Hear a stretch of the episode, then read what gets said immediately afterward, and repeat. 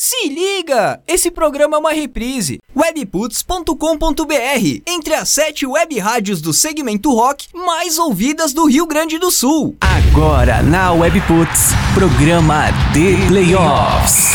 O programa dos esportes americanos. The Playoffs.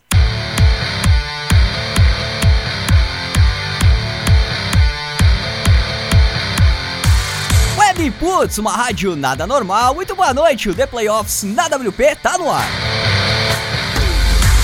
O programa dos esportes americanos, parceria WP e portal The Playoffs, agora na sua temporada NBA, falando deles, dos playoffs da NBA. Eu sou o Pique, tô aqui desse lado no comando dos botões, dos plays, dos recados de áudio de vocês, nas leituras de mensagens também, tudo aqui desse lado da WP. E lá do outro lado, equipe completa, mesa cheia aqui para debater NBA nessa noite de terça-feira na WP. Guilherme Biscoito, né? O Thiago Passarelli Tigas.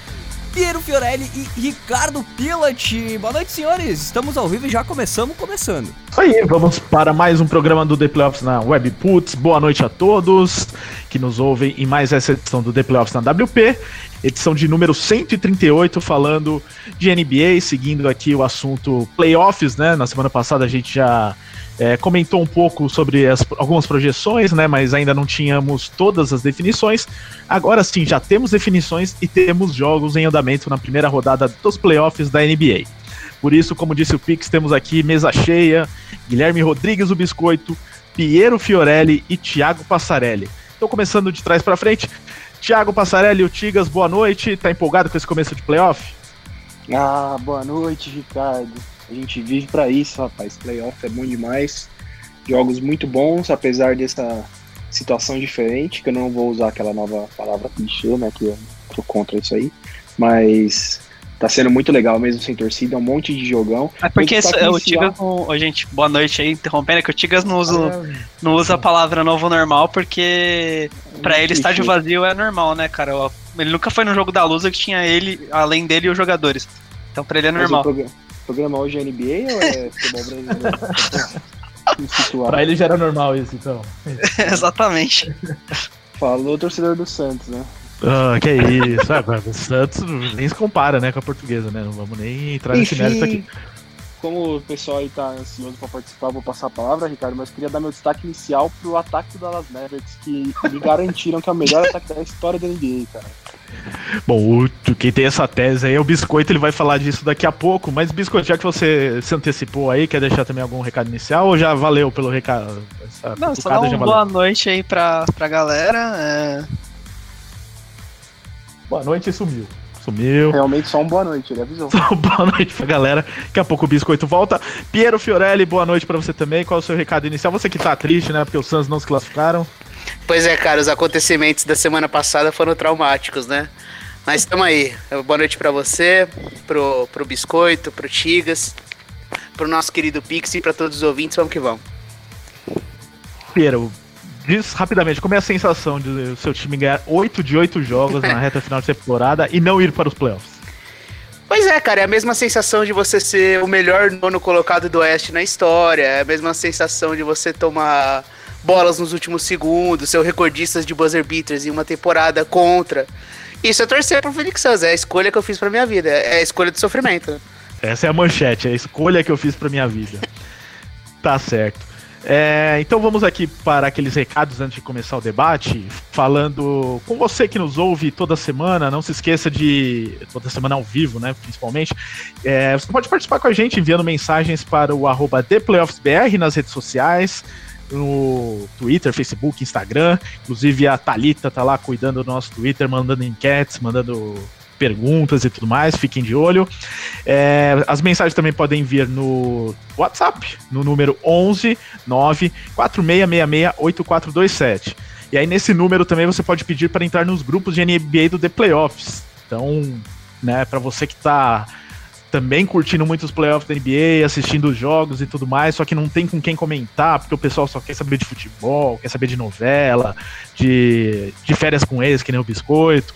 Então, você entra nos grupos de NBA de playoffs, porque aí você pode debater sobre a NBA, claro, sobre basquete o dia inteiro, afinal são jogos o dia inteiro, né, nessa primeira rodada dos playoffs, é das duas e meia da tarde até meia-noite e meia, quatro jogos por dia dos playoffs da NBA. A gente tá enlouquecendo já com esse, com esse calendário e é só o começo. É, mais uma coisa, também no YouTube do The Playoffs, no youtube.com.br The Playoffs TV, a gente tem um vídeo novo lá que saiu na quinta passada, é, falando de NBA, falando sobre os prêmios individuais da temporada. Então, né, agora que acabou a temporada regular, a gente consegue analisar melhor quem foram os melhores jogadores.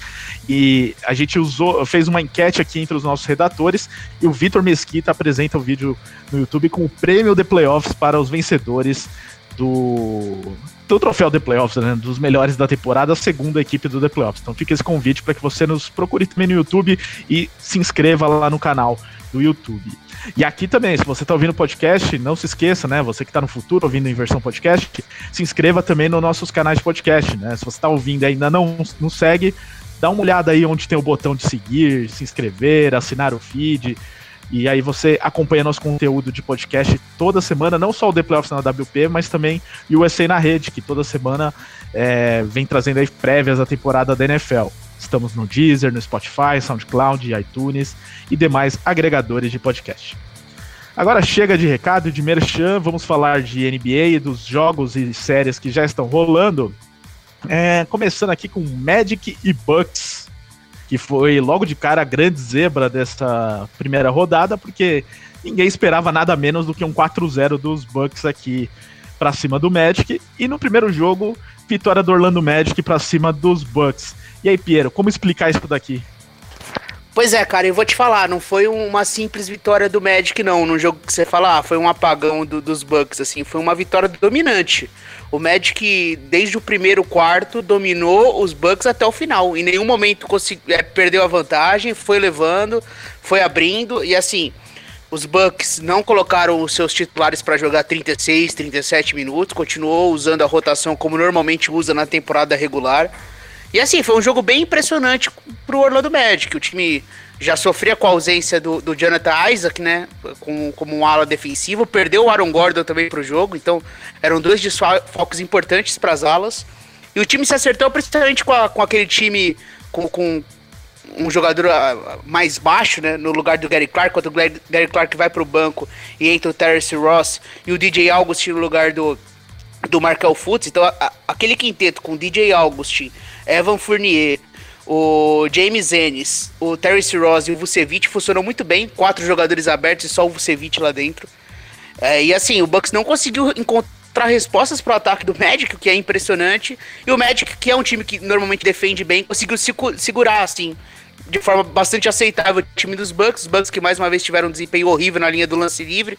Então, quando conseguia ser, ser agressivo, ia para a linha do lance livre e perdia os lances livres. É, então, assim, uma atuação gigantesca do, do Vucevic, 35 pontos, 14 rebotes. E o meu destaque vai muito nessa onda. Não foi uma simples vitória do Orlando Magic em que aproveitou o momento de apagão do, do Milwaukee Bucks. Na verdade, foram quatro quartos de dominância do Orlando Magic, oitavo lugar do leste. Surpreendente. Foi, foi um jogo bastante surpreendente, que eu acho inclusive diferente daquele jogo que o Orlando venceu na temporada passada contra Toronto. É, Aqui eu achei que não foi tão assim um acontecimento do jogo. Realmente foi uma, algo dominante durante quatro quartos. O que me impressionou. Então pode ser que essa série. É, o, assim, continua favorito, né? Milwaukee, claro, mas pode ser que Orlando é, crie alguns problemas pro, pro time dos Bucks na série. É, antes de passar aqui a bola também pro Tigas e pro Biscoito, é, uma coisa que eu esqueci de falar nos recados iniciais é que hoje a gente tem também uma participação aí especial é, o pessoal do Lakers Brasil e do Blazers Brasil nos mandaram aqui algumas mensagens falando que eles estão esperando dos jogos de hoje.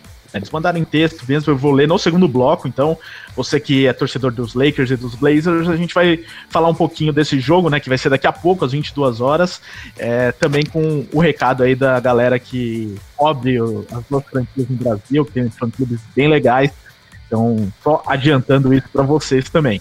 É, Agora passando aqui, Biscoito tá com internet aí? Tô. Agora, Agora tá de volta. Biscoito, você é um daqueles, é, o Tigas tá de olho, eu quero que você fale disso também, Tigas. Mas você é um daqueles que defendeu que durante a temporada regular, esse negócio, esses oito jogos na bolha, na verdade, de temporada regular, não valiam para nada, então os times uhum. de melhor campanha poderiam jogar ali tranquilamente, sem levar muito a sério os jogos, que não afetaria em nada a condição nos playoffs. É, mas você acha que esse primeiro jogo pode ter mudado um pouco sua concepção de talvez os Bucks é, não estarem no ritmo que o Magic estava na, na fase anterior, enfim, por estar jogando mais sério, ou não tem nada a ver, foi um acidente de percurso? Cara, acho, é, acho que foi um acidente de percurso, até pelo fato do Magic estar numa fase horrível, né? O Magic, o Magic foi um dos piores times da bolha, acho que ele ganhou dois de seis jogos, né? Então, Assim, o Magic não era que o Magic era o Phoenix Suns que ganhou todos os jogos e chegou voando. Inclusive o Magic tava sem o Aaron Gordon, tem o Michael Carter. De última hora, né? Ele saiu do jogo. É. Não é, jogou. Então, foi, cara, foi uma estratégia muito bem feita pelo Steven Clifford. Ele conseguiu principalmente se aproveitar das bolas de 3, né? Ele teve quase 50%, acho que foi 49% de aproveitamento. Então, e mesmo, mesmo o Magic não sendo um time que tem grandes infiltradores, o melhor infiltrador do time é o Markel Fultz. É, então é um time que não tem muitas opções ofensivas, mas conseguiu matar suas bolas de três porque o Bucks faz uma escolha defensiva. Obviamente, assim, é impossível você defender bem todas as coisas. O Bucks tem uma escolha defensiva de deixar, de prefere marcar o garrafão ao invés de marcar a bola de três. E hoje essas bolas de três caíram uma enormidade. O Magic acertou 16 bolas em acho que 37 tentativas, se eu não estou enganado. Então foi, foram muito bem, na linha de lance livre eles foram muito bem. Na... Então. 41. É, um isso. É. Foi um time que se aproveitou, aproveitou muito bem das chances que teve, fez um plano muito bem executado. Principalmente o Mark mesmo sem o Aaron Gordon, eles conseguiram dificultar muito o trabalho do Bucks é, na, naquela, naquela jogada clássica do Bucks, né? Que é fazer, fazer o fazer o screen alto, os, os, três jogadores ficam trocando de posição e alguém arremessa de três, o Magic conseguiu marcar muito bem essa, essa jogada, surpreendentemente, mesmo sem o Aaron Gordon, sem o Jonathan Isaac, que são os, os dois melhores defensores do time. Acho que foi uma boa surpresa. É, e esse jogo serviu mais como um fato de mostrar assim: é, olha Lakers, olha Clippers, olha Raptors, dá para vencer o Bucks jogando dessa maneira. A gente não vai conseguir fazer isso mais muitas vezes nessa série, mas vocês, se um caminho de ganhar do Bucks é esse. Então acho que, que serviu para isso. Ô Tigas, você é um dos defensores dessa tese que eu falei agora há pouco. Você acha que pode ter acontecido algo do tipo mesmo? E isso pode ser um complicador para os Bucks nessa série? Cara, eu acho que tem um pouco disso. Acho que o Biscoito até tem um ponto bom, que é o, o Magic nem tava voando, como o tal Blazers, que chegou hoje para pegar o Lakers muito embalado. Mas eu acho que, por outro lado, me preocupa sim esse lance do Bucks ter vindo aí a meio que é, a banho-maria, meio que é, sem pisar muito no acelerador, e agora quando, quando precisou não foi tão chato, não foi tão, tão, tão fácil, né? Virar a chave, ligar o interruptor de ah, agora é playoffs, agora vamos, vamos acelerar de vez. É, acho que o pessoal aí já leu bem o que foi o jogo, toda a questão do lance livre e de tudo mais, mas o que eu acho que, que deveria estar na cabeça do técnico dos torcedores do Bucks agora é que só o Giannis não vai levar o time sozinho. Ele precisa de alguém para ajudar ele. Esse cara geralmente é o Chris Middleton. É, Middleton não foi bem hoje e ninguém conseguiu também preencher esse espaço. Então você teve Wesley Matthews, Kyle Corver foi, foi quase nulo, é, George Hill. Você teve aí um time bem é, limitado em termos de, de, de é, de sidekicks ali, né, cara? De caras para ajudar o, Giannis a levar esse time. Se alguém não der esse passo à frente, eu acho que vai complicar pro, pro Grego fazer tudo. É, e eu acho que o, o Budenholzer é, é o primeiro jogo, claro, né? Então você não pode abrir mão das suas convicções por causa de uma derrota, né? A única coisa que eu acho que o Budenholzer vai ter que ter esse cuidado durante os playoffs, eu acho que não vai ser tão necessário na série contra Orlando, e pode ser só uma questão de segurar mesmo time, é você usar a mesma rotação de temporada regular nos playoffs é, você colocar suas estrelas para jogar 30 minutos por jogo. Isso não é viável. É, em alguns momentos do jogo, inclusive, em que o Orlando abriu, foi porque o, o, Budenholzer demorou para voltar com seus jogadores. É, você não sente isso muito no box score, na questão de plus-minus, que os jogadores é, se o time foi tão punido assim quando estava com reservas, mas em alguns momentos em que o Bucks poderia cortar a vantagem, o Budenholzer demorou para voltar com seus jogadores, né? Então foi mais um, um, jogo de rotação de temporada regular. Ali os titulares jogando 30, 28 minutos e o banco jogando junto, como se fosse um jogo comum. É, se você de repente perde um segundo jogo, você começa a se complicar na série. Então é uma coisa que tem que que os Bucks têm que se acostumar e também tem um pouco do, dos deuses do basquete punindo os Bucks por ter eliminado os, né? Naquele jogo que fizeram contra o Memphis Grizzlies. O Piero, inclusive, liderou o Vampetaço no Twitter, tá? Você que Nossa. não sabe o que é Vampetaço, busca aí no Twitter, não posso dizer o que é, mas o Pix já deve estar buscando agora para saber melhor do que, o que aconteceu. Vai lá nos tweets do Milwaukee Bucks e procura que tem lá um Vampetaço da torcida do Phoenix Suns, revoltada com a atuação dos Bucks diante do Memphis Grizzlies na semana passada. Os Bucks que jogaram aquela partida sem o Giannis Antetokounmpo porque ele deu uma cabeçada no Mo Wagner, né? Que, né, coitado, quem é o Mo Wagner para e depois o, o Giannis deu entrevista depois, assim, não tava. Não, eu nem tava bravo com ele, né? Tava é. tranquilo, assim, tipo, então por que você dá uma cabeçada no coitado, né? É o Luiz Fabiano, né? O Luiz Fabiano dava uma entrevista depois do jogo, assim, fala. Pô, como esse cara acabou de dar uma voadora em alguém? Não parece. É, tipo, tranquilo, assim, nem parece que é. ele tava uma treta. Ele, ele, deu uma cabeçada em um jogador de um time que conseguiu perder uma posição pra um time que não estava na bolha. Exatamente. Porque o, o Washington chegou, entrou como não, chegou em um, em um, certo momento ficar em décimo. É que venceu o último jogo. Mas eles perderam uma posição dentro da bolha. Olha o nível do jogo que o Antetokounmpo ficou bravo. Mais Imagina um pouco... o tanto de cabeçada que ele não tá distribuindo no vestiário hoje, velho. Com os, com os próprios companheiros de time, né? Tipo, joga a bola, amigão, senão vocês vão me quebrar. Tá pistola aí o Giannis. Esse jogo, o Orlando Magic teve o Vucevic incrível, né? Aquele nível que a gente esperava dele por causa da temporada é, passada. levou ele a ser All-Star temporada passada, né? É, então, 35 pontos e 15 rebotes, e 14 rebotes, uma grande atuação, e é, praticamente e... ele tem que jogar sozinho, sem o Aaron Gordon aqui, né, Pedro? É, e muito daqueles screens que ele faz e dá o passo para trás e arremessa de três pontos, que tira um pouco do, da velocidade de reação do Brook Lopes, foi uma coisa que aconteceu muito no jogo. É, ele dá o passo para trás, recebe, a, recebe, a, recebe a bola e, a, e arremessa de três e foi muito bem no bola de três no jogo. É, foi um dos pontos centrais do jogo dele, o que gerou todo o espaço também para ele ser para ele atacar nas, nas, dobras, porque gerou muito essa incerteza, né? Como ele tava arremessando muito bem de três. Foi um jogo dominante do Vucevic, que é difícil de repetir, claro. É, eu não, eu não sei se vocês citaram isso, mas o Biscoito falou isso no WhatsApp esse, durante o dia, mas ano passado os Raptors perderam o primeiro jogo também para Orlando Magic, né, nos playoffs, e foram campeões, né? Quem sabe seja um bom presságio para pelo menos acordar, né? Opa, estamos nos playoffs, vamos jogar um pouquinho mais sério. Perdição, é. É, é, uma superstição no mínimo, né? O biscoito que adora superstições, né? Como o Tigas bem sabe. Daqui a pouco a gente fala mais sobre isso. Agora, outro jogo que aconteceu nesta terça é, foi o primeiro jogo da série entre Miami Heat e Indiana Pacers. Vitória do Heat por 113 a 101. É, o Piero que disse que estava de olho nesse jogo também, né?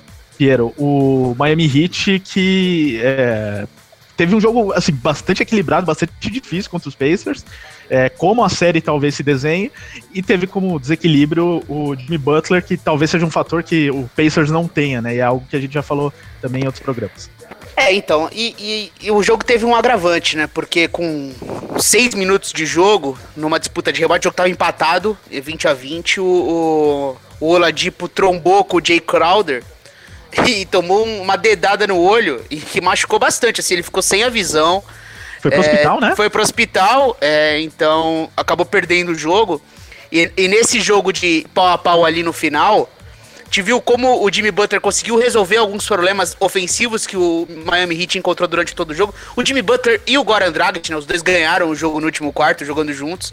É, mas como esses caras foram capazes de resolver problemas ofensivos para o time de Miami, enquanto o, o, o time do, dos Pacers não conseguiu encontrar essas soluções do outro lado nos momentos decisivos, né? Foi um jogo equilibrado, só que o último quarto o Miami atropelou, principalmente nos minutos definitivos. Então é, é um pouco dessa importância que os Pacers vão sentir falta. Por mais que o Oladipo não tenha sido um fator na temporada para Indiana, playoffs é uma outra história e você precisa do seu principal jogador, principalmente por causa desses momentos. A gente viu muitas vezes o Hit dobrando no TJ Warren, tirando o conforto dele. O TJ Warren é um cara que consegue tirar uns arremessos da cartola, o que de certa forma travou o jogo dos Pacers. Então, só algumas questões daí, mas foi um jogo assim que o, o Miami teve bastante dificuldade ofensiva.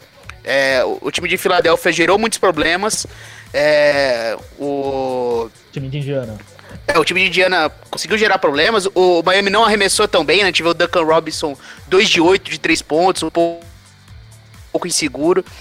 Mas no geral, assim, foi, foi muito isso. Foi um jogo equilibrado que no final o Jimmy Butler e o Goran Dragic ganharam o jogo. É, então, é o, aquele clássico time do Pacers, né? Eles, cara, eles vão dar um jeito de jogar de igual para igual contra qualquer time. Né? O prêmio Flamengo de igual para igual ali. Mas é, falta profundidade agora. O Vitor Oladipo, mesmo como o Pedro falou, essa temporada ele passou passou a maior parte da temporada machucado, voltou, jogou 13, nem 13 jogos e antes da bolha e voltou na bolha sem um grande desempenho. É, mas de qualquer forma, é uma opção a mais no ataque que você não pode deixar livre, né? Então você, sei lá, eles vão ver o TJ McConnell livre você fala, cara, eu vou dobrar no TJ Warren ou no Brogdon, porque eu não, não me importa o, o, o Aaron Holiday livre. Pode, pode ficar livre, Aaron Holiday, eu não tenho medo de você. E o Pacers é um time muito bom defensivamente, sabe marcar muito bem, mas assim, falta poder de fogo. Né? Sem Sabonis e sem Oladipo, eles não. Falta o famoso poder de fogo. Eles vão jogar. Vão jogar direitinho, porque eles são um time muito bem treinado, né? Renovaram com o Macmillan, inclusive. É, mas falta o poder de fogo, assim, não. Eles não vão conseguir ir mais longe. O TJ Warren não vai conseguir fazer 50 pontos sempre o Brogdon não vai conseguir marcar 30 pontos sempre, então eles não, não têm saídas ofensivas, não é igual o Miami que, pô, o Duncan Robinson jogou mal hoje, mas pô, o Tyler Hero já conseguiu surpreender, o Dragic tá, tá jogando muito bem, então... E ainda tem o Kendrick Nunn, que nem jogou, né? O, o Hit tirou um pouco ele da rotação agora. Eu vejo o Hit com mais jogadores com capacidade de contribuir consistentemente em algum nível que o Pacers não tem, porque são, são jogadores que não vão não precisam fazer muitos pontos sempre, mas noite ou outra podem fazer. O Duncan, o Duncan Robinson não jogou muito bem hoje, e mesmo assim o, o Heat conseguiu ganhar. Então acho que o, o Heat tem mais quantidade no elenco que o Pacers não tem agora. Ô Tigas, você vê essa série indo muito longe? Ou por tudo isso que eles falaram, talvez o Miami Heat possa encurtar e vencer mais cedo? Ou até os Pacers, né? Porque vai cada um com a sua opinião. Ah, não, cara. Eu, eu sinceramente eu acho que tem grande potencial de varrida. Se não for varrida, eu acho que vai ser um 4-1, porque eu concordo que o Pacers já estava sem o Sabonis e, e agora se ficar sem o Oladipo, por mais que o Oladipo não esteja na temporada mais brilhante da carreira dele, pelo contrário, sofreu bastante com lesão, né? Mas eu acho que sem ele o time do Pacers fica mais exposto ainda. E eu gosto muito desse time do Heat, cara. É um time muito bem treinado, com peças muito boas. Ban Baio tá jogando demais e puta, é muito eu pessoalmente acho muito legal ver o, o drag o Dragic de volta fazendo fazendo um papel importante, né? Não aquele cara que era mais um quase um ex-jogador em quadra, sofrendo com lesão. O cara tá tendo um papel super legal nessa nessa reta final aí do time e eu acho bem legal. Então eu tô mais pro Hit acabando com essa série logo. É, e essa questão das estrelas em momentos decisivos, a gente sente um pouquinho na diferença, até quando a gente olha pro, pro box score e encontra nos lances livres, né? É, o Indiana Pacers é um time com problemas crônicos para ir à linha do lance livre. Hoje não foi tanto problema, o time conseguiu ir para a linha do lance livre, porque é um time que tem bom aproveitamento da linha do lance livre, mas vai pouco. É, porque não é agressivo e arremessa pouco de três, então fica muito naquela meia distância, que eu acho que é uma limitação do time ofensivo, mas não é essa a questão. Falando dos principais jogadores, o Jimmy Butler é um cara que ele consegue, em momentos importantes, cavar uma falta. Vai pra linha do lance livre e consegue cestas fáceis. A gente vê o cara igual o TJ Warren, que foi o cestinha do time nos oito jogos da bolha, é, e que recebeu dupla marcação durante todo o jogo, não bateu um lance livre no jogo. É, então, você. O, o, Pacers, às vezes, eles não tem um pouco essa, esse escape pros cinco minutos finais que, que Miami tem no, no, no, Jimmy Butler, né? Por mais que o Jimmy Butler não tenha sido um fator tanto assim no clutch time na temporada, a gente viu ano passado no Philadelphia 76ers, o time que perdeu em, em sete jogos para Toronto, o que resolvia ofensivamente meia quadra para os Sixers não era nem o Embiid e não era nem o Ben Simmons, era o Jimmy Butler jogando pick and roll no ataque. Foi isso que aconteceu nos playoffs ano passado e era assim que o Sixers pontuava. E eu acho que a gente vai ver muito disso. Eu acho que o Jimmy Butler é um jogador fenomenal para você ter no seu elenco e ele resolve muitos problemas do Heat. Eu não acho que é um jogo, pra, uma série para varrida, porque eu gostei da primeira, do primeiro sinal dos Pacers. Perderam o, o Oladipo no primeiro quarto, é, não acho que é uma lesão grave o suficiente para tirar ele do restante dos jogos. Então, assim, não achei um sinal tão ruim para os Pacers, mas é muito claro que o Miami é o favorito aqui. É, o fun fact aí do, do jogo é que o Jimmy Butler acertou cesta de três, né? Desde março ele não fazia uma cesta de três, Sim. fez duas. Um não, ele fez no final, né? Foi no quarto é. quarto ali, o jogo do pau a pau, ele meteu duas seguidas, dois ataques seguidos. Eu tava ganhando, ele falou, deixa eu tentar aqui. Dois ataques seguidos e resolveu o jogo ali nas duas bolas de três consecutivas. Eu falava do Oladipo, Oladipo que hoje usou um tênis em homenagem ao Pateta, né? Era colorido com o desenho do Pateta. Muito legal o tênis do Oladipo. Informações muito interessantes aqui por Piero Fiorelli. É, o filme do Pateta. Exatamente. Bom, é, passando aqui para outra série, né? Essa é, acho que ainda vai ser equilibrada, vamos ver o que acontece. Mas Clippers e Mavericks é uma das séries que a gente esperava talvez um certo desequilíbrio, não muito, né, por causa do fator Luca Doncic principalmente. Ah, os Clippers venceram o primeiro jogo, mas assim, passou bem longe de ser moleza, hein, Tigas? E ó que o Doncic fez quase chover, né? Mas como que vai ser moleza contra o melhor ataque da história dele? É isso que eu ia falar. Ah, é, não, isso que eu quero que o Tigas enfatize, porque o Biscoito vai falar disso depois. A explicação tá fácil, Ricardo. Eles pegaram o maior, melhor e mais completo e mais bonito ataque da história da NBA. E o Biscoito tem no. É bonito mesmo. Bonito, tem no Don't. É, tem no Don't, é fácil. eu concordo que é bonito. Eu também concordo, já tivemos essa discussão semana passada. Mas. o problema assim, do Don't é muito turnover, hein? É, então, mas é que ele tenta jogadas mais complexas e mais é, arriscadas, vamos dizer assim. E, cara, é um jogador inexperiente. A gente já olha ele como um super cara consolidado e tal, mas pô, o Doncic é super novo. É, então eu acho que faz um pouco parte desse processo de amadurecimento. E, e, e é um time onde você não tem um cara mais experiente do lado dele para talvez é, segurar um pouco mais o jogo em hora ou outra, ou até tirar um pouco dessa sobrecarga dos ombros dele. E o cara que ele tem do lado dele, que é o Porzingis, que foi posto para fora de quadra num lance bem apitamigo, né, cara? Acho que não sei se alguém aqui discorda, mas pô, eu achei bem bem pouco exagerado da parte do juiz, cara. Pô, é, é uma expulsão. Jogo, né? É uma expulsão aceitável em temporada regular, né? Aceitável. Ele, a, o primeiro lance, que foi um lance que ele não fez a falta, o juiz deu. Ele reclamou de forma enfática e recebeu a primeira técnica, por mais que não tenha feito falta, ele, ele mereceu. E a segunda foi uma falta técnica que tem cara de primeira falta técnica, sabe? Não de segunda.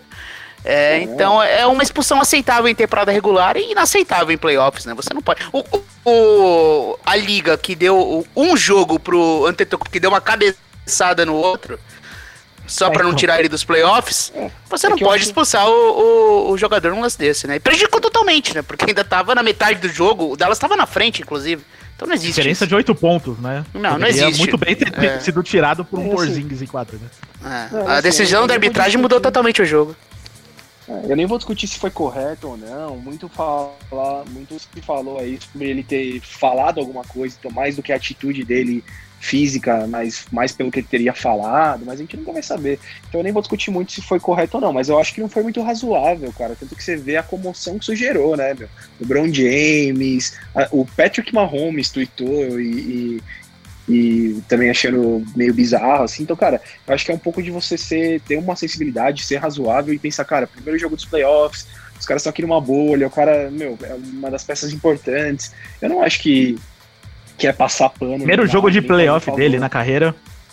Exato, eu acho que é, eu não acho que é passar pano e nem favorecer os caras, mas eu acho que é, aí é opinião pessoal, tá? Mas para mim parece que às vezes esses, esses juízes aí da bolha estão querendo aparecer mais que os jogadores. E eu não sei se foi algum tipo de, de de direcionamento que eles tiveram, mas eles estão marcando umas faltas técnicas bem duvidosas. E essa daí de marcar duas, cara, eu achei bem bizarro. Mas acho que, enfim, voltando ao jogo, eu acho que sim, foi surpreendente, é, muito por causa disso. Mas eu acho que, assim, para mim, o Clippers continua favoritaço. Acho que é meio que a gente falou aí do Bucks, né? É, acho que continua favorito. Acho que sim, o Dallas vai beliscar alguns jogos e tem um time super legal. Eu eu lembro que eu comentei aqui no nosso programa, primeiro programa antes da bolha voltar, né? Eu gosto de ver esse time do Dallas jogar, acho que é um time muito bacana. E, e eu acho que vai beliscar uns jogos, mas eu acho que ainda falta ali uma experiência, falta um pouco de. de falta um algo a mais ali para eles poderem brigar de, de cara com um time do tamanho do Clippers. É, o Doncic foi a maior marca da história de um estreante em playoffs, né? Bem lembrado. Sim. E também, a, se eu não me engano, foi a maior marca de turnovers na história de um jogo de playoff, né? Não, segunda, a segunda maior. A primeira segunda, é do James isso. Harden, que tem a segunda, a terceira. É, o Harden cometeu, cometeu 10 ou mais turnovers três vezes nos playoffs. É, até Por então um ele era sozinho. É, foram 11 do Don't e o Harden tem o recorde de 12. O Harden tem uma de 12 e duas de 10. É, mas eu acho que essa questão dos turnovers passa mesmo por um pouco do que o Tigas falou, né, Biscoito? Que é, e principalmente sem o Porzingis, né, que acaba dividindo ações com ele, ele fez muito mais jogadas individuais, insistiu muito mais em algumas jogadas que forçou em certos momentos, mas que era necessário ali pela situação do jogo, enfrentando um adversário muito forte, com uma ótima defesa. É, o Don't não mudou o estilo dele, né? O Don't é um cara bem agressivo, ele joga assim mesmo sempre. É, eu acho que ele, no começo, ele tava tentando sentir que ele, desses 10, 11 turnovers que ele fez, quatro foram nos três primeiros minutos. Então foi, tipo, o Don't tava batendo para dentro desesperado, tentando achar espaço, e aí ele falou, calma. Depois ele saiu, respirou um pouquinho, ele deu a calcidinha, saiu, viu o Trey Burke jogando, ele falou, é, tá bom, tenho que jogar de uma forma diferente, e depois conseguiu jogar, jogar muito bem. O Don't é fenomenal, eu acho que o que o Dallas é um time que não vai ganhar do Clippers, mas é o time que vai dar muita dificuldade. É muito legal legal ver, porque é aquele time que, por ter um ataque muito potente, a qualquer momento eles podem conseguir fazer uma corrida absurda e colocar seu time em problema. Foi o que aconteceu ontem. Eles, eles perderam, acho que por 18 a 2, né? Foi, foi um negócio assim. Eles saíram perdendo por muito e depois conseguiram é. abrir 12. Então é, é normal isso no jogo do Dallas. Eu acompanhei bastante o Dallas durante a temporada eles é, é, é, relativamente comum, justamente por causa disso, porque o ataque é muito, bom. A qualquer momento pode engatar uma sequência com Don't, com Porzingis, que eles, eles acham bolas de três absurdas depois dando passes, mas em compensação a defesa é muito ruim. Sentiu muito quando o Porzingis saiu, porque até os dois estavam dominando aquele garrafão, então você fala, é, tem, tem alguma coisa errada aí. E mas é um time que, por ser muito novo, foi, ontem como o Pedro falou já foi a primeira. Acho que foi a primeira partida de a primeira partida de playoff de todos os titulares do, do Dallas. Então, cara, é, isso pesa, isso pesa, com toda certeza. Então, é um time muito legal, muito divertido. Acho que vai. Pode ganhar até uns dois jogos assim do Clippers. Não, não acharia estranho, são 4 a 2 E todos os jogos serem apertados. Mas, cara, chegou no clutch time ali. Ter Kawhi Leonard e Paul George faz uma boa diferença. Então, eu não vejo Dallas ganhando a série, mas vejo jogos bem legais. Até pelo, pelo Doncic e pelo Porzingis. É, foi um jogo atípico também, porque a gente vê o banco dos Clippers sendo surrado pelos ban pelo banco dos Mavericks, né? Enquanto o Mavericks colocava é, o, o banco pra jogar. meio é. fora de ritmo ainda, Harrell voltou ontem, né? Primeiro jogo dele. Isso, voltou o primeiro é. jogo dele. O, o, o Williams não tá bem, por mais que ele tenha tido um jogo aceitável, mas assim, foi talvez o melhor reserva. O restante dos reservas, todos entraram muito mal. É, e, e, o banco do Mavericks veio bem pro jogo, né? Quando os jogadores reservas do, do banco do Mavericks vieram pro jogo, o time melhorou. É, o Carlisle que escolheu vir com um time um pouco mais alto pro jogo, né? Colocou o Seth Curry vindo da segunda unidade, começou com o Max Kleber e Kristaps Porzingis, né? Junto com o Dorian Finney-Smith. É, e destacar negativamente a partida do Tim Hardaway, né? Tim Hardaway é aqueles jogadores que é de lua, né? Às vezes ele te entrega muitas soluções, ah, é. porque ele é um cara muito voluntarioso, né? E às vezes quando ele tá quente, ele, ele realmente consegue criar arremessos para ele, arremesso de três, ele consegue ser agressivo. Ele é um jogador talentoso, mas ele é aquela coisa do, do jogador confiante, né? Que é um perigo quando a coisa não tá dando certo, né? A confiança dele nunca acaba. E aí ele vai tentando, vai tentando, vai tentando e vai te afundando. É, eu chamo de complexo de Gerald Green. É, é inabalável a, a, a moral dele. Então, quando, quando você tem um jogador desse que tem uma moral inabalável jogando mal, acho que o melhor é tirar. Acho que o Mavericks acabou demorando para tirar o Tim Hardaway, que teve momentos que afundou o time. É, o Steph Curry é um jogador bem mais prudente que ele, né? O Steph Curry, tipo, ele escolhe bem melhor arremesso, arremessa, arremessa na hora que tá livre, passa na hora que tem que passar. O Tim Harden é assim, ele, cara, ele vai fazer o que ele quer toda hora. No dia que ele tá bem é um problema pro adversário, no dia que ele tá mal é um problema pro seu time. Então, Ontem tava mal. O Seth Curry sabe que ele é role player. Ele sabe que ele tem o papel dele ali, ele entra e cumpre. O Tim Hardaway às vezes tem a impressão que ele tenta meio que se encaixar ali como o Big Three junto com o Don't e o Porzingis e, e mostrar que ele é o cara também. E aí eu concordo com o Piero, é, é muita confiança. Não, e o, Mas... e, e o Seth Curry tem que jogar 48 minutos. Pô, você joga contra o sogro, você joga empolgado, não tem, não tem discussão. Mas... É tem que jogar o máximo de tempo possível. Muito bem. O, é, os Clippers também, um, uma questão rapidinho pra gente fechar esse assunto. É, a gente falava, né, dos Clippers não terem ainda muita base, muito entrosamento em relação ao, a esses jogadores, que vários são novos né, em relação à temporada passada, então não tem um quinteto definido totalmente. É, então, por exemplo, a gente tá vendo o Marcus Morris assumindo mesmo como titular e jogando bem entre os titulares, terminando o jogo ontem. É, aí os reservas não foram bem e muitos reservas costumam terminar o jogo e não ontem nem, nem foram necessários. Acho que o Harrell não terminou o jogo ontem, né? Ele não estava entre os titulares no final. Não, né? É, tava o. É, tava o Morris e o Lou Williams, mas não tava o Harrell, né? Ficou o Patrick Beverly, George, Kawhi, Morris e o Lou Williams. É, então são algumas coisas de encaixe aí também que os Clippers meio que no decorrer dos playoffs vão ter que se ajustar e isso talvez custe caro. É, então, acho que... concordam. Acho que é interessante, da mesma forma que o Magic mostrou, assim, o Magic não vai conseguir ganhar a série do Bucks, mas mostrou que tem um caminho. O Dallas conseguiu fazer isso também contra o Clippers. Mostrou, olha, a defesa de garrafão deles não é muito boa. O Don't fez o que quis ali.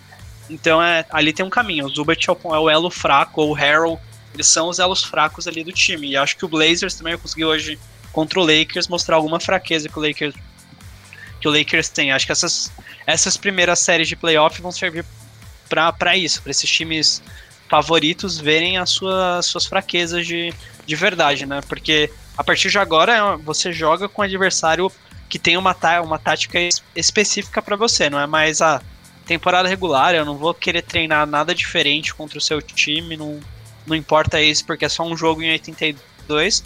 Ah não, agora os jogos importam, cada jogo importa muito. Então os times têm, têm formações específicas para enfrentar o adversário. Então acho que é, é legal ver, ver esses ajustes que os times vão fazer.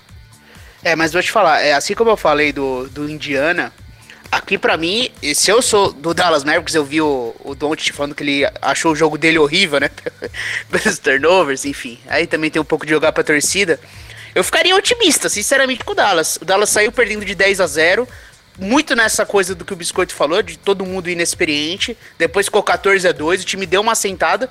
Aí começou a jogar bem, o Clippers não encontrava alternativas, teve o Porzingis expulso, ainda foi levando o jogo até o final e precisou de ali 40 minutos de Kawhi, 39 de Paul George, e eles pegando o time e ganhando no final. É, assim, se eu sou torcedor do Mavs, é óbvio, perder um jogo, você já tá atrás, pô, tem que ganhar 4 de 6 é difícil, mas eu ficaria otimista, sinceramente. Eu achei que foi uma boa primeira imagem do Dallas e mostrou que pode incomodar os Clippers. Ó, no eu Twitter do The Playoffs.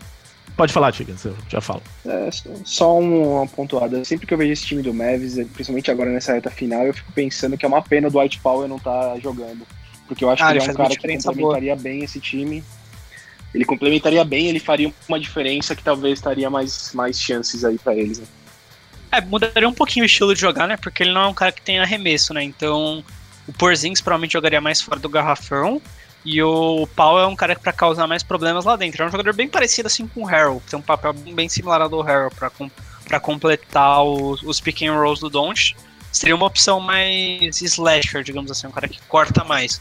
Então seria importante para variar, né? Porque, sei lá, num, por exemplo, o Dwight Powell contra o Zubat, eu acho que seria um confronto de muita vantagem pro, pro Mavs né, nessa série, mas infelizmente ele não, não tá aí. É, e é, o Max jogo... Kleber, ele é um arremessador exclusivamente, né? Com, é, com ele, se ele não acerta a bola de três, ele é um morto em quadra. Pensando especificamente no jogo de ontem, com o Porzingis sendo ejetado, cara, o Powell faria Ele até tentou defender o Kawhi ontem, mas não dá. É, no Twitter do The Playoffs está rolando uma enquete sobre o jogo de ontem, inclusive. É, se os Clippers mereceram a vitória ou se os Mavericks foram melhores e mereceriam vencer o jogo. E para 72% da nossa audiência, sim, os Mavericks mereciam vencer o jogo, né? Eu acho que tem muita gente que ficou brava também com aquela expulsão do Porzingis e que tá voltando aqui. E falando em Twitter, ó, arroba Gui RP. Esse é o Twitter Opa, do Biscoito. Para você que quer entender por que, que o Dallas Mavericks é o melhor ataque da história da NBA, ele que tem tatuado nas costas uma imagem que escreve isso você entra em contato lá com ele pelo arroba só que ele tem um cadeado aqui, então você tem que pedir para seguir Né? O cara sabe como é o cara quando é estrela, né? É meio difícil, mas você pega, pede para seguir, ele te aceita. E além de você falar sobre os Mavericks com ele, tem várias mensagens boas aqui sobre Paris Saint-Germain, universo, eu tô lendo aqui. Bom, é... e, e, assim, e se, ele não, se, ele não, aceitar de primeira, pode mandar DM, fica. É, tenta entrar em contato. É, Manda mensagem pro arroba ThePluffsBR que eu encaminho para ele a, também a solicitação. Ó, antes da gente falar do. Gente, falar. Não, não é bem assim. Antes da gente falar aqui dos outros jogos, é, daqui a pouco a gente vai falar também de Thunder e Rockets, que tá acontecendo nesse momento, tá terminando o jogo. E daqui a pouco, no segundo bloco, a gente vai falar também, porque a gente tá acompanhando aqui com a TV de lá. Espero que vocês estejam, né? Pelo menos eu tô aqui, é, tô aqui. com a TV de lá, tô até vendo assim. É, tô vendo o visual bonito do Harden aqui com essas trancinhas que ele fez. É, bom, os outros jogos aqui, é, para dar uma acelerada, eu vou pedir para cada um falar de uma série e dos jogos, desses primeiros jogos. Tigas, começa, por favor, falando aqui de Celtics e Sixers. O que você espera ter visto do primeiro jogo. É, vitória do Celtics, os Sixers sem o Ben Simmons, que acaba perdendo muito, né? A gente viu como o Embiid é sobrecarregado é, nesse sentido, jogando praticamente sozinho. Mas lembrando que os Celtics agora perderam o, o Gordon Hayward, né? Saiu machucado e só volta daqui a quatro semanas. É, dá uma é. analisada geral em tudo isso, por favor. É, antes de mais nada, eu queria mandar um abraço pro Pedro Moreira, nosso querido Tuca. Pra quem não sabe, ele é o responsável pela lesão do Gordon Hayward, né?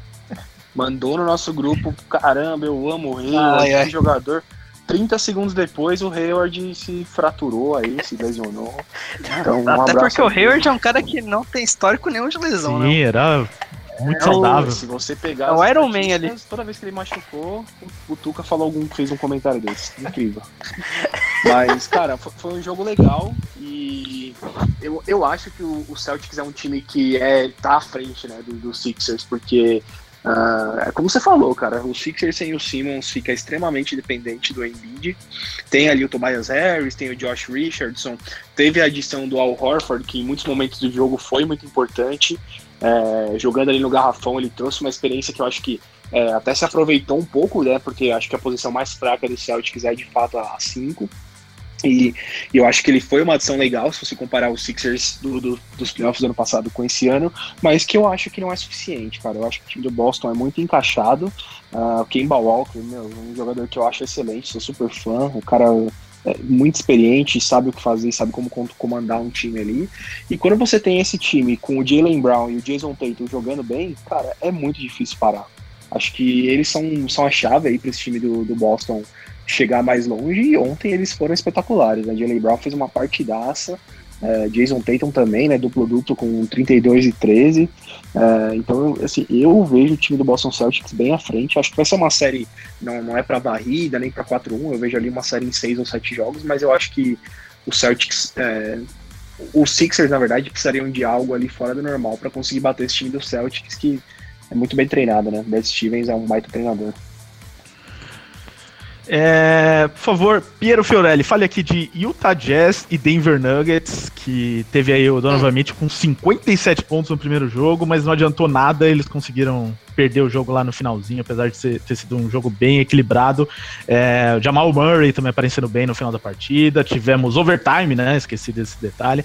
Conta aí o que você viu desse começo de jogo e o que você espera da série. Pois é, cara, a, a, o Donovan Mitchell fez a terceira maior pontuação da história dos playoffs da NBA, só isso com esses 57. Do nada, né? Numa segunda tarde acontece é, Foi isso que ele fez. Simplesmente foi isso que o, que o, que o Donovan Mitchell fez. Então, é, o, durante a temporada, após All-Star All Break, a defesa do Denver Nuggets piorou muito, né? O time sofreu muito defensivamente. E é um time que passou a defender muito mal o pick and roll e é o time que mais cede arremessos de três do corner na NBA. E é justamente esse o jogo do Utah Jazz, né? Pick and roll, bola de três do corner. Então existia um, um, uma questão de encaixe aí, por mais que o ataque do Utah Jazz seja bastante limitado, existia uma questão de encaixe para a defesa dos Nuggets conseguir limitar o jogo do Utah Jazz. Utah Jazz que está sem o Mike Conley porque o Conley foi para o nascimento do filho, né? Então é mais um desfalque ali, além do Bogdanovich. Por mais que o Mike Conley tenha uma temporada bem ruim, é melhor ter ele do que não ter ele num jogo de playoff. É, então, foi um jogo que Utah teve algumas dificuldades para colocar o, o Rudy Gobert envolvido defensivamente, Porque como o Denver Nuggets fazia os bloqueios com o com o, com o Nicole Jokic, o, o Gobert ele recuava para proteger o garrafão e permitiu muitos arremessos de três livres pro, pro time de Denver, né? E a gente viu isso sendo punido no primeiro tempo. É, e é uma coisa que a gente já viu o Houston Rockets fazendo muito, é, é tentar limitar ao máximo o ataque ao, ao Rudy Gobert para deixar ele meio isolado defensivamente. Então foi uma coisa que o Denver fez muito. Mas o Donovan Mitchell pegou o ataque de Utah, colocou o time na frente, é, atacando de diversas maneiras, principalmente no pick and roll, ou também resolvendo no, no isolation. É, e conseguiu, faltando dois minutos, estar quatro pontos na frente com a posse de bola. Então eu vou fazer isso, eu vou pegar um cara que fez 57 pontos e vou criticá-lo. Faltando dois minutos para acabar o jogo, e o Tata, e o Tata tava quatro pontos na frente com a posse, e o Donovan Mitchell demorou oito segundos para cruzar o meio da quadra. Tomou essa punição, o, o saiu com a bola, fez uma bola de três em três segundos, cortou para um ponto e depois levou o jogo pro overtime. Então o Utah tava com o jogo na mão e nesse vacilo do Donovan Mitchell, bobo de não conseguir levar a, a bola pro outro lado da quadra, acabou permitindo uma bola de três e o Jamal Murray, que fez 20 pontos no quarto quarto e no overtime, ganhou essa série. Uma série que, por mais que o Denver seja mais time, o Denver é um time que, como repito, piorou muito no pós-All-Star break, principalmente defensivamente. Então tem série aqui. É, foi um jogo bastante legal. O Denver é um time que adora jogar overtime em playoff. Então quem sabe essa série aí não possa ir longe com vários overtimes aí.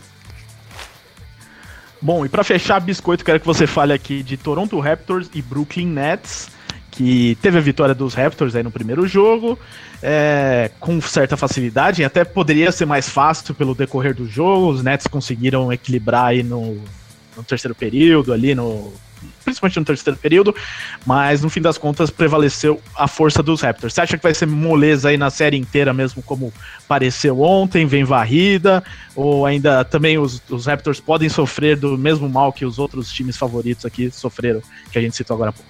Cara, eu acho que não, porque eu, fazendo uma comparação aqui, um, desculpem fãs de tênis, eu acompanhava tênis há uns 10 anos atrás, mas é basicamente o Raptors é um time meio Rafael Nadal, assim o Rafael Nadal, sempre que ele enfrentava os adversários, jogava do mesmo jeito. Não importa se era o número 2 do ranking ou o número 350.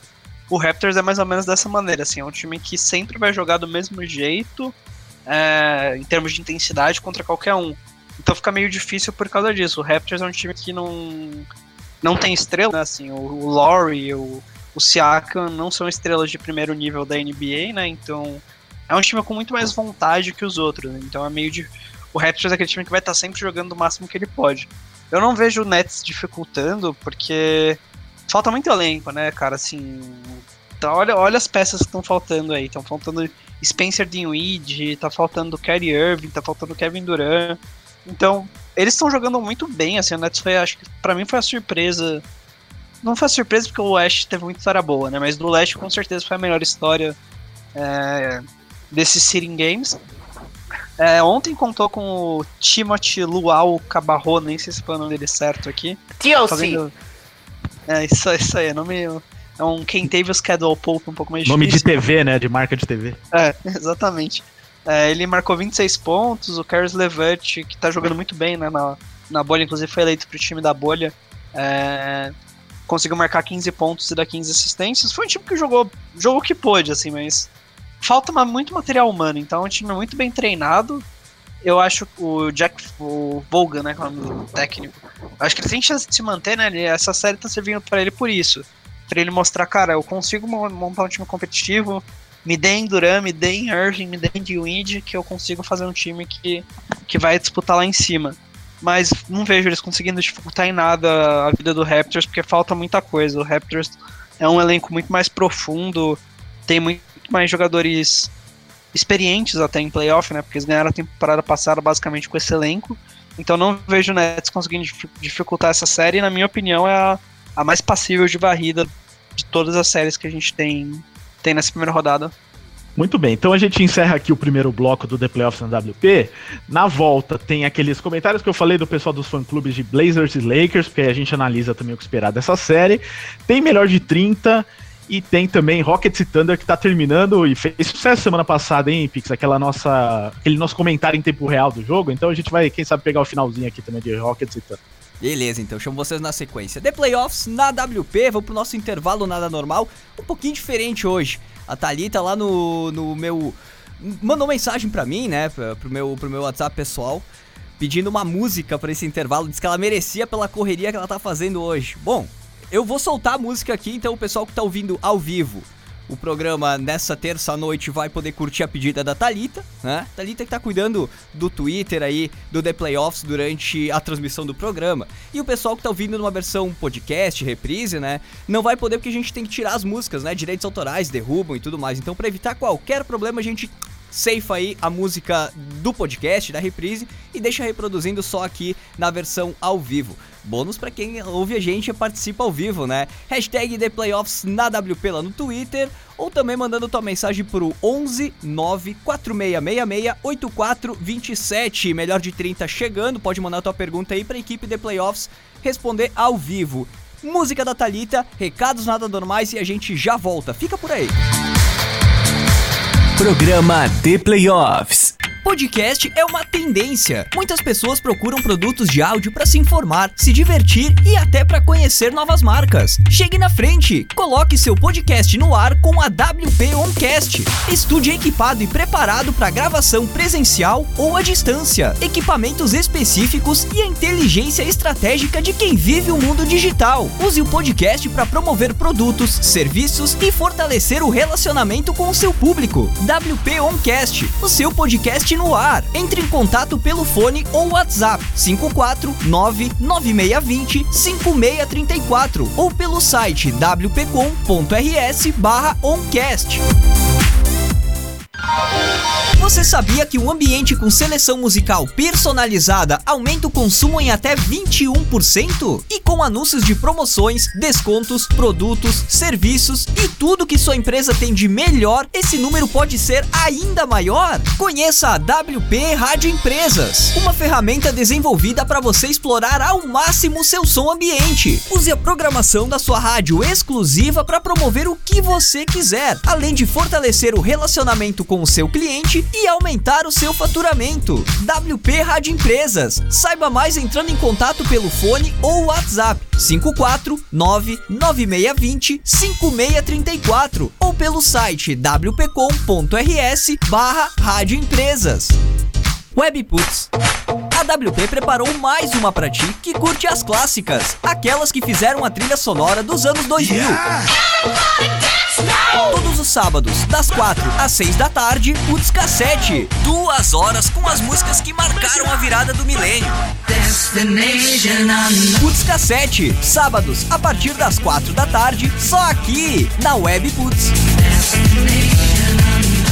Se liga! Esse programa é uma reprise. The Playoffs na Webputs. É isso aí, The Playoffs na WP de volta do nosso intervalo nada normal. And essa semana teve aí uma pedida musical da Thalita, a gente não pôde não dar o play, né? Puta som foda. É isso aí agora, hora, hora do melhor de 30, tem mais debate, tem mais bate-papo aqui sobre a NBA. Equipe de Playoffs, voltamos. Valeu, Pix. Então vamos para o segundo bloco do The Playoffs na WP, ainda com bastante conteúdo.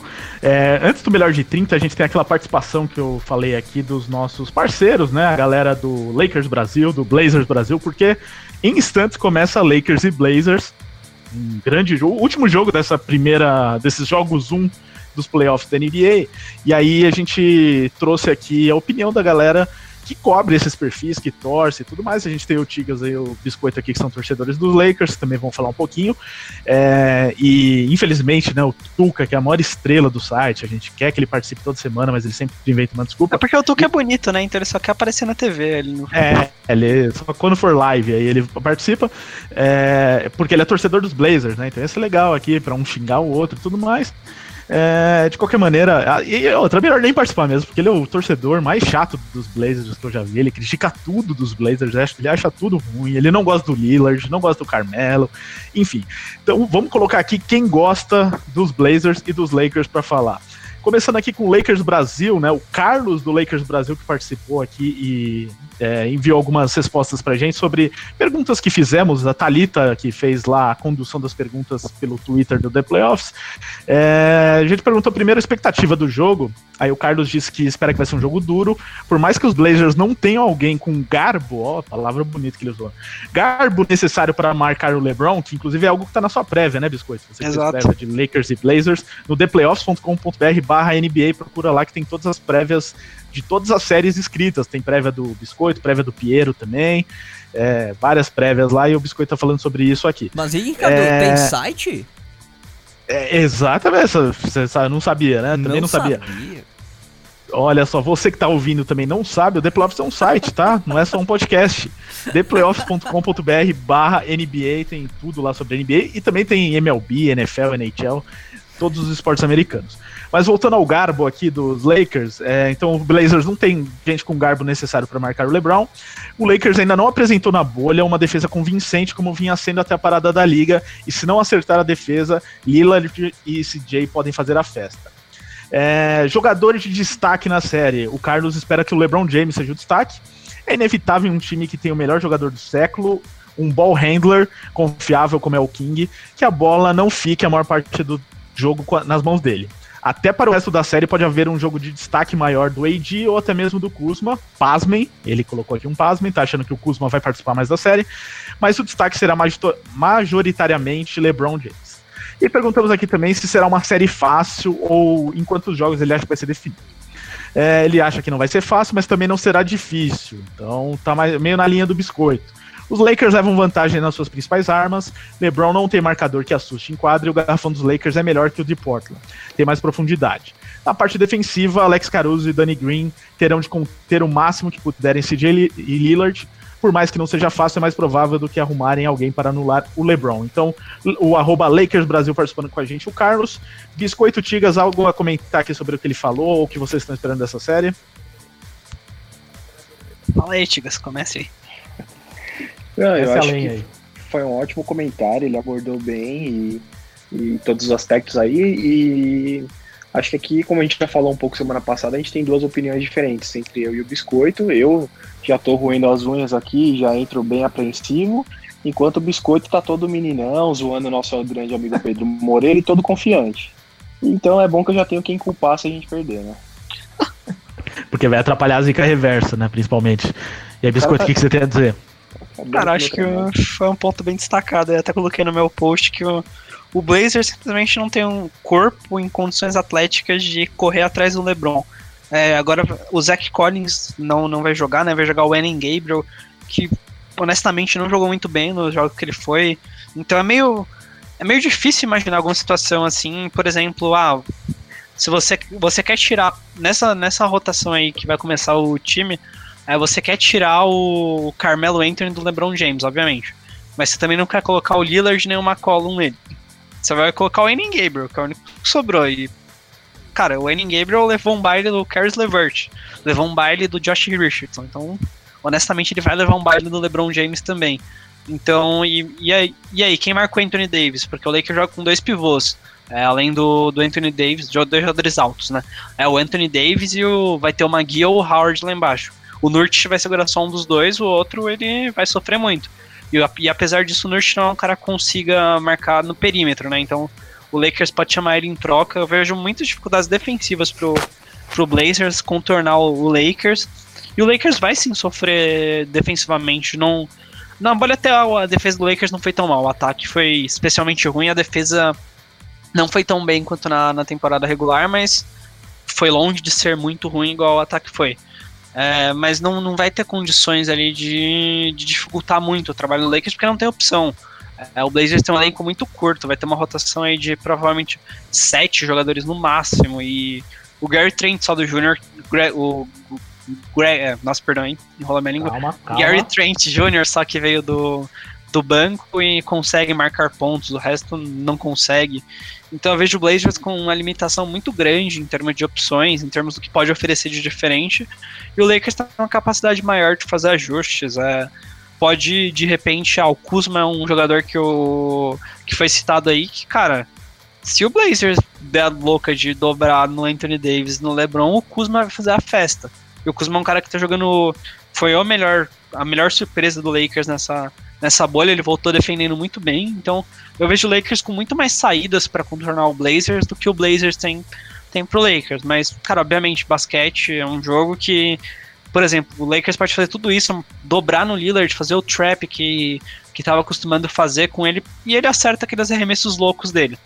Eu acho que isso, um jogo é, é capaz disso acontecer, mas o Blazers ganhar uma série com essa técnica suicida, eu não, não acredito. Então, é, o Lakers, numa série como essa, por exemplo, o Avery Bradley pode fazer falta, porque ele era, um, ele era uma opção a mais para marcar o Lillard. Então, ah, se o Caruso não estiver bem hoje, se o KCP não estiver bem, o Danny Green, é, você consegue, mas é, eu acho que o Blazers pode dar um sustinho, mas não tem chance de ganhar essa série do Lakers. Bom, agora eu vou é, mandar o um comentário aqui do Robert, do arroba Blazers Brasil, e aí o Piero complementa falando também dessa série. Antes, o Pix, você tem aí aquele áudio que eu te mandei, que ainda é do pessoal do Lakers Brasil, só pra gente tem. arrematar aqui com eles? Posso soltar Manda ele, aí pra gente. soltar ele agora? Foi, então. Salve, galera basqueteira. Quem fala é Renato Campos, do Lakers Brasil, passando para convidar vocês a acompanhar a série de playoffs com a gente e seguir nossos perfis oficiais de Playoffs Brasil e Lakers Brasil. Grande abraço. Valeu aí pela participação, Renato. É um perfil que já há muito tempo fala de Lakers no Brasil. Acho que foi o primeiro, né? Talvez nessa era de redes sociais a falar de Lakers no Brasil. Grande parceiro nosso. E como ele disse, siga também o arroba ThePlayoffsBR, porque a gente vai acompanhar em tempo real com a Thalita lá no Twitter esse jogo Lakers e Blazers também com comentários. Então, e vários jogos da série, né? Então, se você está ouvindo no futuro, siga lá no Twitter que tem sempre comentário em tempo real. Aqui com o Blazers Brasil, arroba Blazers Brasil. Expectativa do jogo 1 é que a partida seja nervosa, cheia de erros e com os times conhecendo e tentando explorar as vantagens e desvantagens observadas pelos técnicos. Nem sempre o que está no papel acontece, então pode ter surpresa por aí. De cara, Lakers é favorito em vários aspectos, é, a começar por LeBron James, além dele, Le Anthony Davis. Portland busca contrariar a lógica com Lillard quentíssimo, apesar da equipe estar cansada dos intensos seeding games, né? Os Blazers acabaram jogando muito mais para valer os jogos do que os Lakers, né? A ausência do Zach Collins impacta na defesa e a falta do Ariza deixa a equipe sem opções para defender o LeBron. Dessa forma, os Blazers vão procurar, através do ataque, que está quente na bolha, promessa de um jogão. É, ele fala aqui que os destaques da série são LeBron James e Lillard, que são líderes das duas equipes, mas quem tem chance de tomar conta da série é o Anthony Davis, que vem com fome porque são os primeiros playoffs dele pelos Lakers, ele vai querer mostrar seu valor. A missão do Portland é duríssima, qualquer que seja o defensor do Davis vai pendurar eles, é, vai se pendurar em faltas. Os coadjuvantes terão muita importância, é, falando que tem inconsistência também dos dois lados e é importante entrar focado. E para fechar, ele diz aqui que a série é extremamente difícil para Portland. Tudo está contra eles, né? O time está exausto por causa desses jogos de temporada irregular, tem desfalques, carências claras na defesa. Em teoria, o matchup com o Lakers não é dos piores comparado com outros times. A bola de três é a maior dor de cabeça para a defesa de Portland e o time de Los Angeles não, não é consistente da longa distância. A batalha será dura nos rebotes e em playoffs o jogo de transição diminui. Uma das forças do time da Califórnia, um jogo de transição. Se levar em conta o retrospecto, né, que Lakers é o número 1 e os Blazers o número 8, a missão fica ainda mais dura. Por isso, no papel, ele acha que os Lakers levam a série, que deve ser definida em 5 ou 6 jogos. Mas o Damian Lillard tentará provar o contrário. Piero, para arrematar, você que é o único imparcial dessa mesa, o que você está esperando dessa série e dos Blazers aqui do Robert, do arroba Blazers Brasil? Cara, mas eu concordo muito com o Robert, é muito nessa onda aí. É, você torcer para que o, o, Lakers continue não acertando os arremessos de três pontos e no ataque você não permitir turnovers, né? Você não cometer turnovers para evitar a transição do, do, Lakers. E por mais que Portland não tenha argumentos defensivos para resolver os problemas ali em meia quadra, é apostar que os Lakers vão continuar atacando mal em meia quadra. E aí você tenta de alguma forma segurar. Mas assim, é uma série com muito complicada. Faltam, falta, falta elenco, falta defensores e, e, e falta um reserva pro Nurk, porque quando o Whiteside entre quadra, ele, é, sempre um, é sempre uma coisa meio um terror, né? Ele Olha, vai dar é o único cara que o, o Tuca gosta, não vai ficar falando mal dele, hein? É, ele, ele, ele vai pegar 15 rebotes, vai te dar 5 tocos e vai tomar uns 15 pontos por culpa dele. Vai ter turnovers no ataque. Ele é muito disso, né? É, então. Não, e, e, Portland que teve minutos contra Memphis jogando com o Nurkic e Whiteside. Deus que me perdoe, não faça isso mais, Sergio Stotts. É, então, o, o, Portland eu vejo assim, com muita dificuldade, mas é isso, né? Tem Damian Lillard e, e torcer para ele fazer 60 pontos por jogo. É, isso é capaz de ele fazer. Não sei se vai ganhar os jogos assim, né? Mas uh, o cara vem com certeza com sangue nos olhos. É, o jogo vai começar em instantes aqui, Blazers e Lakers. Você que tá aí no futuro já sabe quanto foi esse jogo 1.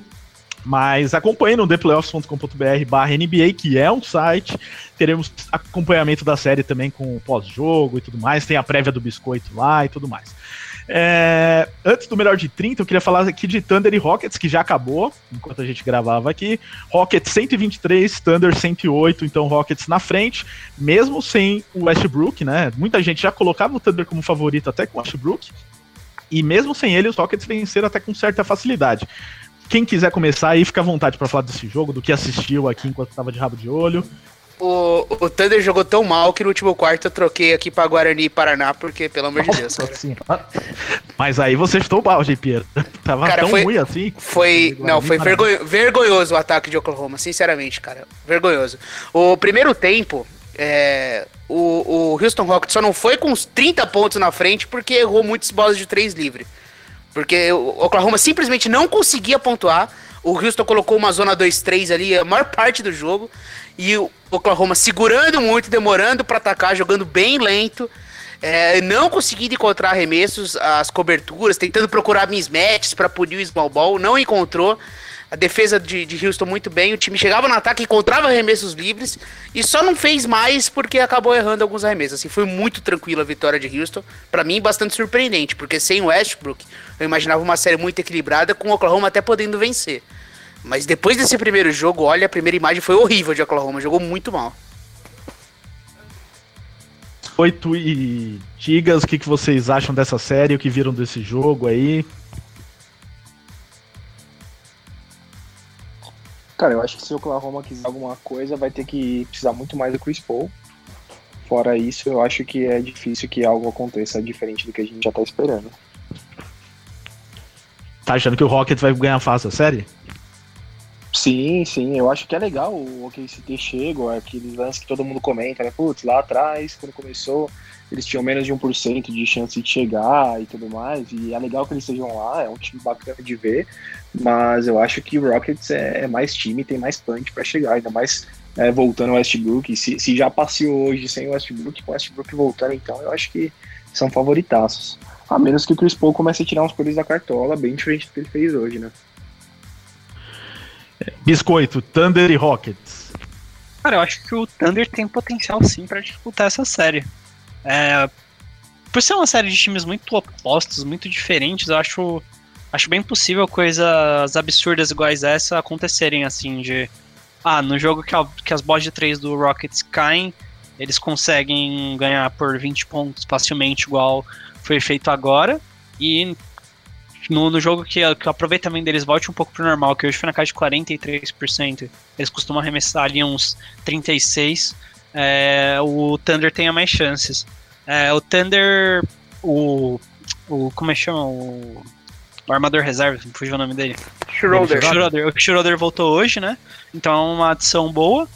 É, o Thunder não soube usar o Steven Adams hoje de forma de forma que machuque o, o Rockets, né? Mas acho que o Thunder tem. É o time mais arrumadinho da NBA. O Rockets é o time que gosta do caos, né? Então é um encontro de coisas diferentes. Eu acho que, que essa série é a série que tem mais probabilidade de se alongar, assim, que dá pra chegar no jogo, no jogo 7. Olhando as informações da lesão do Westbrook e as declarações, o sentimento é que talvez ele perca alguns jogos, né? Quatro, cinco jogos. Eu, na minha prévia lá, acabei colocando o Oklahoma City Thunder em 7, né? É, agora, depois dessa surra, obviamente já tá desmoralizado o meu palpite. Mas, assim, o Thunder ele tem argumentos o suficiente para conseguir competir melhor do que competir. Eu fiquei muito decepcionado com o lado ofensivo, assim, como o time tava atacando muito lento nessa tentativa de achar que vai procurar encontrar mismatch só jogando ali 24 segundos no ataque. Não é assim que se encontra mismatch e não é assim que se ataca na NBA de hoje. Houston defendeu muito e Oklahoma vai precisar repensar o jogo. É o Oklahoma que tá sem o Dort, né? O Logo Ents Dort que que é talvez o, o, defensor primário do Harden, né? Foi assim nos três jogos da temporada regular. É, é um garoto aí que não, não, traz tanto ofensivamente, mas é um cara que pode ajudar na defesa do Harden. Bom, falando em surra, só queria dizer que o Lakers já tá perdendo. O já roubou 5x2, tá... complicou, hein?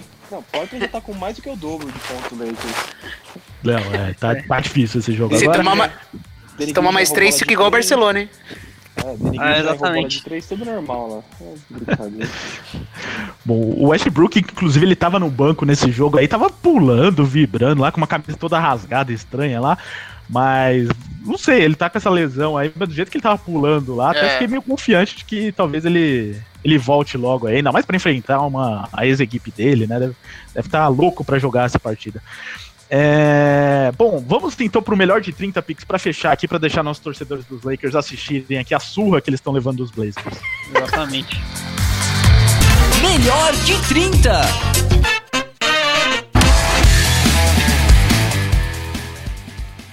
Isso aí, melhor de 30, aquele momento em que a gente lê as perguntas aqui da nossa audiência e o pessoal tem que responder em até 30 segundos.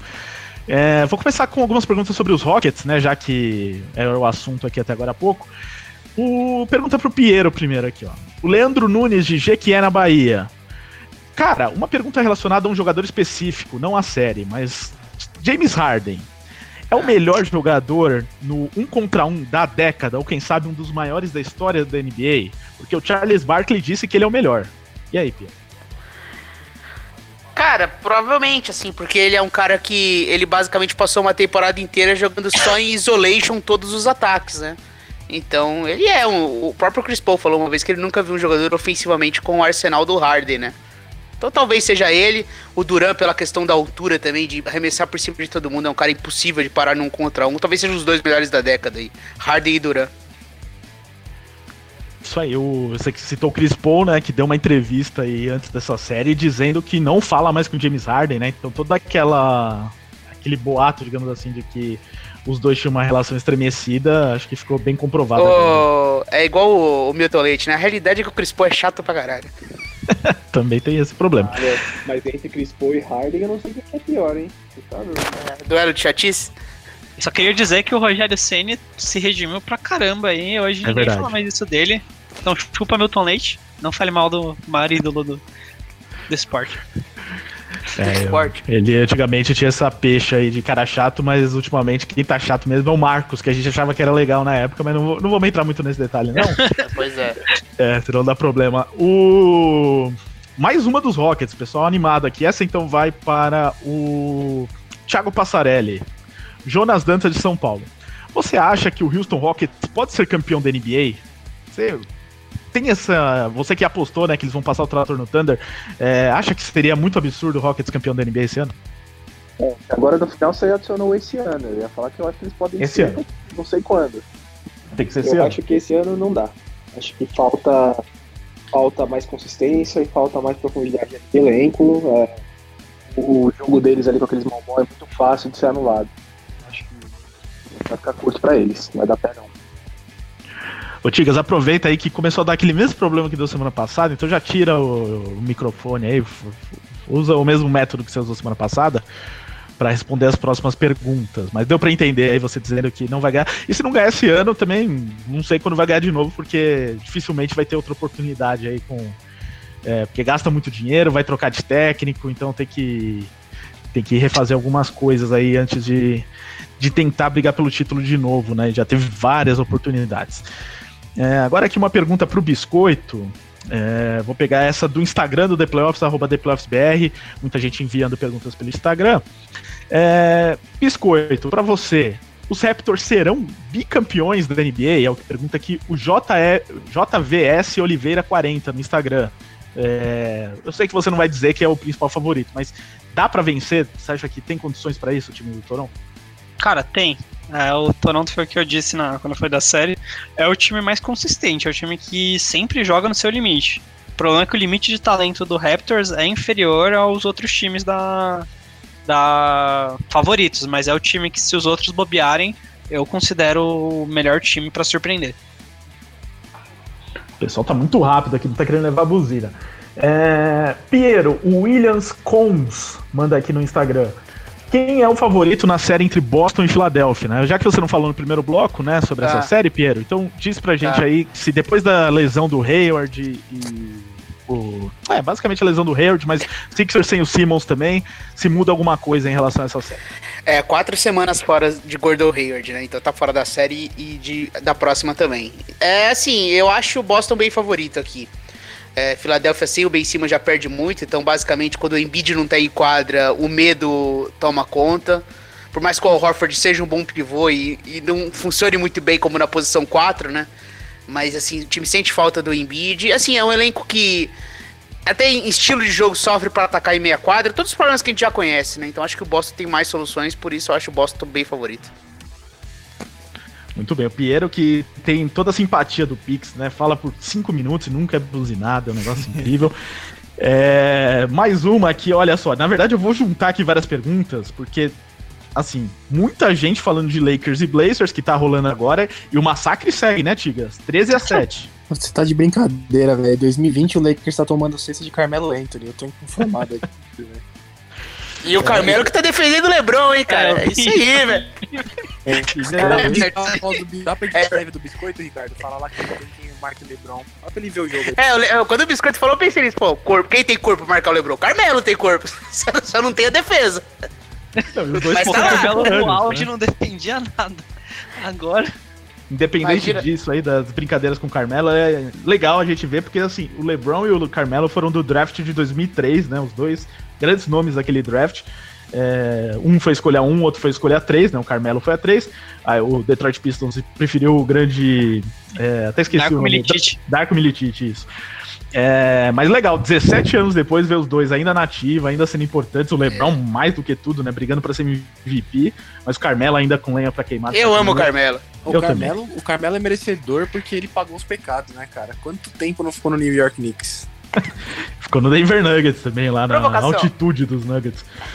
É, aqui, então, do- o pessoal dos Lakers no Instagram tá engraçado aqui, porque, olha só, primeiro o Adriano Freire.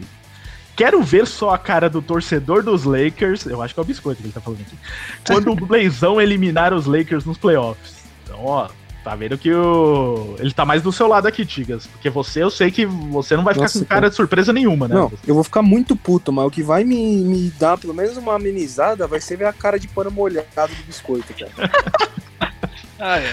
Aí, ó, o Não, Luiz mas aí, Souza. aí a internet dele acaba, ele foge, ele não responde Só é. mais. Se ele já bloqueia o Twitter aqui, imagina o que, que ele faz nas outras vezes. O O, Souza. o Tigas virou aquele torcedor que torce contra o time pra ter razão, hein? Exatamente. Não, eu é tô o- torcendo muito a favor, eu tô puto já aqui, mas é que eu Tá falo- pistola. Tá pistola porque o time tá perdendo seis pontos, assim, é quase irrecuperável, né? Com dois minutos de jogo. É, Luiz Souza 08. Lakers vai sofrer um bocado pra passar. Se passar dos Blazers. Tá vendo? Ó, o pessoal realmente tá do lado do Tigas aqui. E a última é uma pergunta mesmo, por isso eu vou pedir pro Tigas responder. E aí o Biscoito também fala. É, o Black Mamba X. Então deve ser torcedor dos Lakers, mas ele falou aqui. Blazers podem surpreender e tirar os Lakers dos playoffs? Falando sério agora, Tigas, eu sei que você brinca bastante e tudo mais, mas você vê essa possibilidade real? 30 Não, eu segundos. vejo. Não, eu já. A gente conversa muito nos nossos grupos e eu, se eu fosse chutar, eu daria ali 60% de favoritismo pro Lakers e 40% pros Blazers. Eu acho que pelo momento que eles chegam quentes, é, eu, eu não acho que seria uma grande surpresa como seria, por exemplo, o Magic eliminar o Bucks. Nossa, falou rápido aí, o pessoal fugindo da, da buzina. Biscoito, fala você também, mas eu quero que você use melhor os 30 segundos. Senão o Pix vai fazer um buzinaço no final. Aí. Não, eu acho assim, como eu falei, pode ter uma dificuldade maior do que uma, uma primeira série de playoff entre um primeiro e o oitavo mostre, mas eu acho muito improvável que o Blazers consiga ganhar quatro jogos em sete do, do Lakers. Não vejo uma forma de ajuste tático que eles consigam dificultar o trabalho do Lakers. É mais o que o Piero falou, cara, torce pra errar arremesso. E, sei lá, sendo uma tática muito inteligente, né? Então, não vejo eles, eles conseguindo complicar no longo prazo. Muito bem, então ninguém foi buzinado, Pix. Dia triste pra Dia você. triste. É isso aí. Mas beleza, o que valeu foi um belo conteúdo aqui, grandes debates, analisando essa primeira rodada, falando de todos os jogos, né? Deu pra gente falar um pouquinho de cada jogo. É, Ô. na semana. Não, o, Biscoito falou, o Biscoito falou semana passada do rapaz que pediu em casamento no de férias com ex. Hoje fomos nós os inimigos do entretenimento não sendo buzinados, né? É. Exatamente. Por é favor. Verdade, né? É verdade. Então, por favor, na próxima semana se preparem para serem buzinados, por favor. Na próxima semana em que continuaremos falando dos playoffs, é claro, né? Falando aí da primeira rodada, provavelmente com algumas séries já encerradas e com o andamento das outras séries mais aí certo, né? Pra gente poder avaliar e saber, é, tentar projetar quem passa em cada uma das séries. Então é isso. Mais um programa encerrando aqui, mas antes, destaques finais, começando pelo Guilherme Rodrigues do Biscoito, que não tem nenhum reality show para falar nessa semana, então espero que fale de basquete. Ou vai falar da é. Fazenda? Pô, a Fazenda, né, velho? O Lipe vai participar da Fazenda, cara. É, o Lipe. Quem é Lipe? Lipe dos para o... com ex ali, ah, o... Eu sei cara... quem é, tá? Só tô promovendo pra audiência. É, fingindo o, que eu sou. O rei da Switchmaster, segundo ele mesmo, né? Então, aquela autoestima da hora de de participante do Férias com Ex. É... A também, né? Que também é do Férias com ah, Ex. Ah, é isso, outras tretinha lá, velho. Nossa, ela treta pra caramba, velho. E os dois brigavam bastante, né? Um e o outro aí. Exatamente, um chamava o outro de debiloide, era, era bem, bem, bem família esse programa. Então, é, cara, vamos. Como eu falei, na, o mesmo destaque da abertura é finalmente temos basquete, temos playoffs, então vamos acompanhar isso. Tem jogo literalmente o dia todo, das duas da tarde até uma da manhã, então não vai faltar basquete pra gente acompanhar, é pra gente ficar em casa nesse momento de pandemia que estamos vivendo. Isso aí, destaque final para você também, Tigas. Destaque final é que o Lakers continua perdendo e eu vai ser uma noite bem complicada aqui para mim. Não, cara, meu destaque final é que, puta, esses playoffs estão sendo muito legais. Acho que para quem ama basquete como a gente ama e como nossos fãs aí amam, é, é um período muito legal de acompanhar. É, independente do time que torce, são ótimos jogos de, de ver e de acompanhar. Então, que bom que a NBA conseguiu montar um esquema que, mesmo durante essa pandemia, está funcionando, né? Os testes têm mostrado que, que o esquema tem sido efetivo. E, cara, esses jogadores, eles acabam. São, são caras que ganham milhões, mas acabam de alguma maneira se sacrificando para estar tá lá, né? Tendo longe da família. Então, acho que para quem gosta, tem que prestigiar, porque, porque vale a pena. Então, a gente está aqui toda terça para comentar a evolução desses playoffs e, e para falar desse jogo que a gente curte. Então, acompanha aí com a gente. Valeu, galera. Um abraço, boa noite. Valeu, quem tá sacrificando muito, Piero, é o Lou Williams, né? Porque, coitado, né? Não tá conseguindo participar daquelas festinhas, tudo. Conseguiu uma, né? Uma que ele escapou, mas pegaram ele. Então tá difícil esse sacrifício. Pois é, cara. E foi do lado, né? Foi só em Atlanta, né? Foi é, Pô, rapidinho. Nem já... tem coronavírus, nem tinha como coronavírus pegar é... ele. Pois é, cara. Não, vou, no, vou muito no destaque do, dos amigos também, né? Acompanhar os playoffs, são séries bacanas, é, algumas vitórias inesperadas aí, como foram a, a do a do Orlando Magic, e esse massacre de Portland nos cinco primeiros minutos, né? Que estão entrando pra história. Já... Sete pontos de vantagem, é, E o time tá jogando com Nurkic, Whiteside e Carmelo Anthony juntos. É tudo que a NBA não recomenda e o Portland tá colocando em quadra. Então, assim, é diversão pura. Então, minha despedida vai ser curta porque eu quero assistir o jogo. Abração, gente. Show de bola. Então assim fechamos mais um programa do The Playoffs WP, edição número 138, que estará em breve aí em versão podcast nos canais no Deezer, SoundCloud, Spotify, iTunes, Google Podcasts. Se você já está nos ouvindo nessas versões, lembre-se que na próxima terça-feira estamos de volta ao vivo e participe aqui com a gente, envie as perguntas também, porque aí a gente é, conta com essa audiência em tempo real e com essa interação aqui que é sempre muito bacana. E é isso, vamos agora assistir aqui Lakers e Blazers esse massacre dos Blazers, já com 20 a 11, hein? Ó, agora 20 a 13. Então, Pix, semana que vem a gente volta para saber como que foram esses jogos aí entre Blazers e Lakers e quem sabe, né, quem vai estar tá mais feliz aqui, o Biscoito ou o Tico. Beleza, então.